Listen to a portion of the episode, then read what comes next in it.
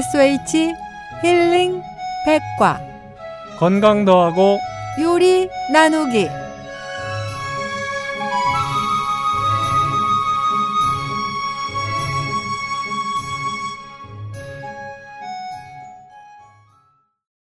청취자 여러분 안녕하세요. 아침 저녁 심한 일교차 때문인지 주변에 감기로 고생하는 분들이 많은 것 같습니다. 바람에 그리고 가을비에 떨어져 뒹구는 거리의 낙엽들도 조금은 스산하다는 느낌마저 드는 때입니다. 오동통한 생대추를 먹는 것도 좋지만 따사로운 햇살에 진한 대추차의 맛을 음미해 보는 것도 조금은 호사를 누리는 방법이 아닐까 싶습니다. 대추를 보고 먹지 않으면 늙는다는 말, 양반 대추 한 개가 하루아침 해장이 된다는 말, 복날에 비가 오면 시집갈 색시가 온다는 말들이 전해지고 있습니다. 이것은 불로장생의 식품이며 영양이 풍부하다. 개화 시기가 늦어 양반대추라는 별명이 붙은 대추나무의 뜻이 담겨 있지요. 하지만 요즘은 우스갯소리로 대추를 보고도 먹지 않으면 대추가 늙는다 하여 말라서 쪼그라진 대추를 씁쓸하게 슬프게 만드는 말을 하곤 합니다. 그럼 이번 시간에는 대추에 대해서 알아볼까 합니다. 조리랑 선생님? 네. 우리나라에서 대추가 본격적으로 대량 재배되기 시작한 것은 고려 명종 18년, 서기 1188년부터라고 추정되고 있습니다. 대추 효능 중에는 소화 활동을 촉진시키고 내장 기능을 튼튼하게 해 속을 편하게 달래주고 식욕을 촉진시켜 준다고 합니다. 심혈관의 기능을 강화시키는 효능과 따뜻한 성질을 가지고 있어서 꾸준히 섭취하면 장을 따뜻하게 만들어 우리 몸에 안정을 주면서 혈액순환을 개선시켜 손발이 찬 사람에게 좋습니다. 특히 여성의 냉증에 효과가 좋고 몸에 불필요한 수분을 배출시켜 주어 몸이 자주 붓는 사람에게 좋다고 합니다.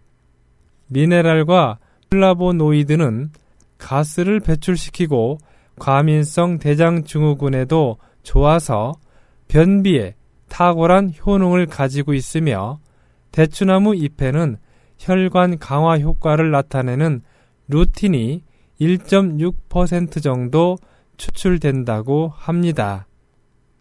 요리랑 선생님. 대추는 비타민C가 풍부해서 면역력 강화와 감기 예방에 좋고 바쁜 현대인들의 피로 회복과 스트레스 해소에 좋습니다. 또한 비타민 외에도 식이섬유, 플라보노이드, 미네랄 등이 들어있어서 노화 방지와 피부 미용에도 아주 좋습니다. 식이섬유와 암 예방에 좋은 베타카로틴 성분이 있어서 체내 쌓여 있는 발암 물질을 흡착하여 배출해내는 역할을 하므로 암 예방에도 탁월한 효능이 있다고 하네요. 들어보니 작은 대추가 여러 가지 탁월한 효능을 가지고 있네요. 그렇죠. 네, 손발이 차가운 사람에게도 좋고 특히 여성에게도 좋은 음식인 것 같은데요. 혹시 전해 내려오는 이야기 같은 것이 있나요? 전해 내려오는 이야기인데요.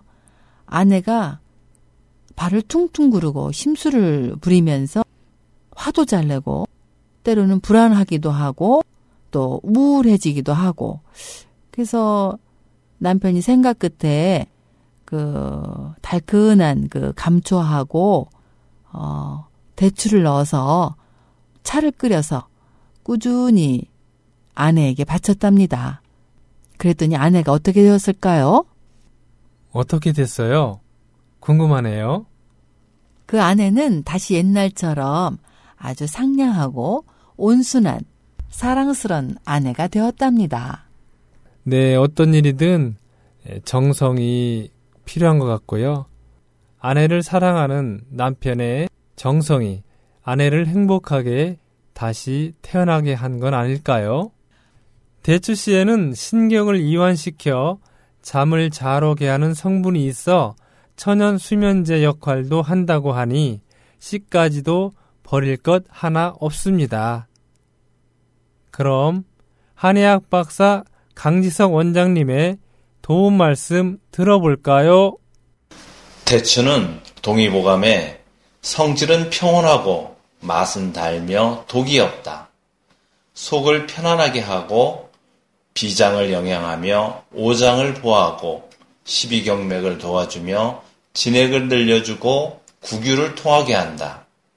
의지를 강하게 하고 여러 가지 약을 조화시킨다고 하였고 본초 강목에는 생대추를 쪄서 먹으면 장위를 보호하고 살찌게 하며 기를 돕는다. 그러나 생 것을 먹으면 배가 불러오르고 설사한다고 하였습니다. 대추의 은은한 단맛은 체내에서 진정작용을 하므로 불안증이나 우울증, 스트레스는 물론 불면증 해소 효과가 있어 불면증이나 신경이 날카롭고 히스테리가 있을 때 대추 몇 개에 물을 붓고 달여서 마시면 마음이 편안해집니다. 하지만 대추는 단맛이 강한 편이라 당뇨 환자나 소화가 잘 되지 않거나 가래가 많아서 기침을 하는 경우와 치통이 있는 사람은 삼가해야 하는 식품입니다. 또한 대추는 체내 수분이 오랫동안 머물도록 하는 효능이 있으므로 비만한 사람이 오래 복용하는 것은 좋지 않고 비만하지 않더라도 지나치게 장기간 복용한다면 오히려 체내의 습한 기운을 축적시켜 비장의 기능을 해칠 수도 있으므로 조심하셔야 합니다. 네, 이번 시간에는 아내에게 바친 정성스러운 대추차 만들어 보도록 하겠습니다. 유리랑 선생님, 재료와 요리법 소개해 주시죠. 네. 오늘은 대추차 한번 만들어 볼게요. 재료와 요리법입니다. 재료는요, 대추 50알 정도, 꿀은 적당히 있으면 될 것 같고요. 굵은 소금 한 스푼, 이렇게 준비하시면 되겠습니다. 요리법입니다. 자, 시작해 볼까요? 끓는 물에 대추와 소금을 넣고 1분 정도 저어가면서 살짝 데쳐줍니다. 건져낸 대추를 키친타올로 물기를 닦은 다음에 채반에 널어 충분하게 말려줍니다. 대추에 칼집을 내서 씨를 빼고 얇게 채를 썰어 놓습니다. 미리 뜨거운 물에 소독한 유리병에 대추를 3분의 이상 채우고 꿀을 가득 부어주세요. 일주일 정도 상온에서 숙성한 후 냉장고에 보관하고 뜨거운 물에 타서 차처럼 마십니다. 기대되시지요? 네. 유리양 선생님, 네. 이제 겨울인데요. 네. 평소에 건강 관리 어떻게 하고 계신지요? 네. 아, 좀 몸이 붓기 시작하더라고요. 그래서 대추차를 마시니까 좀 붓기가 빠지는 것 같아요. 소변을 좀 자주 보게 되더라고요. 아, 그러시군요. 대추차는 어떻게 남편분께서 끓여주시나요? 그렇습니다. 네, 저도 차를 즐겨 마시는 편은 아닌데요. 저는 율무차를 가끔 마시죠.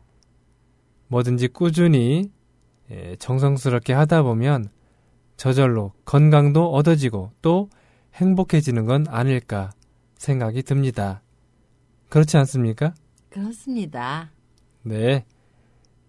그럼 여기 잠깐 팁. 대추를 많이 먹으면 살이 찔 위험이 있고 대추를 많이 먹으면 설사를 할 수도 있습니다. 대추를 말릴 때 찜솥에 살짝 찐 다음 햇빛에 말리면 잘 마른다는 사실도 기억해 두세요. 그럼 다음 시간에 만나요.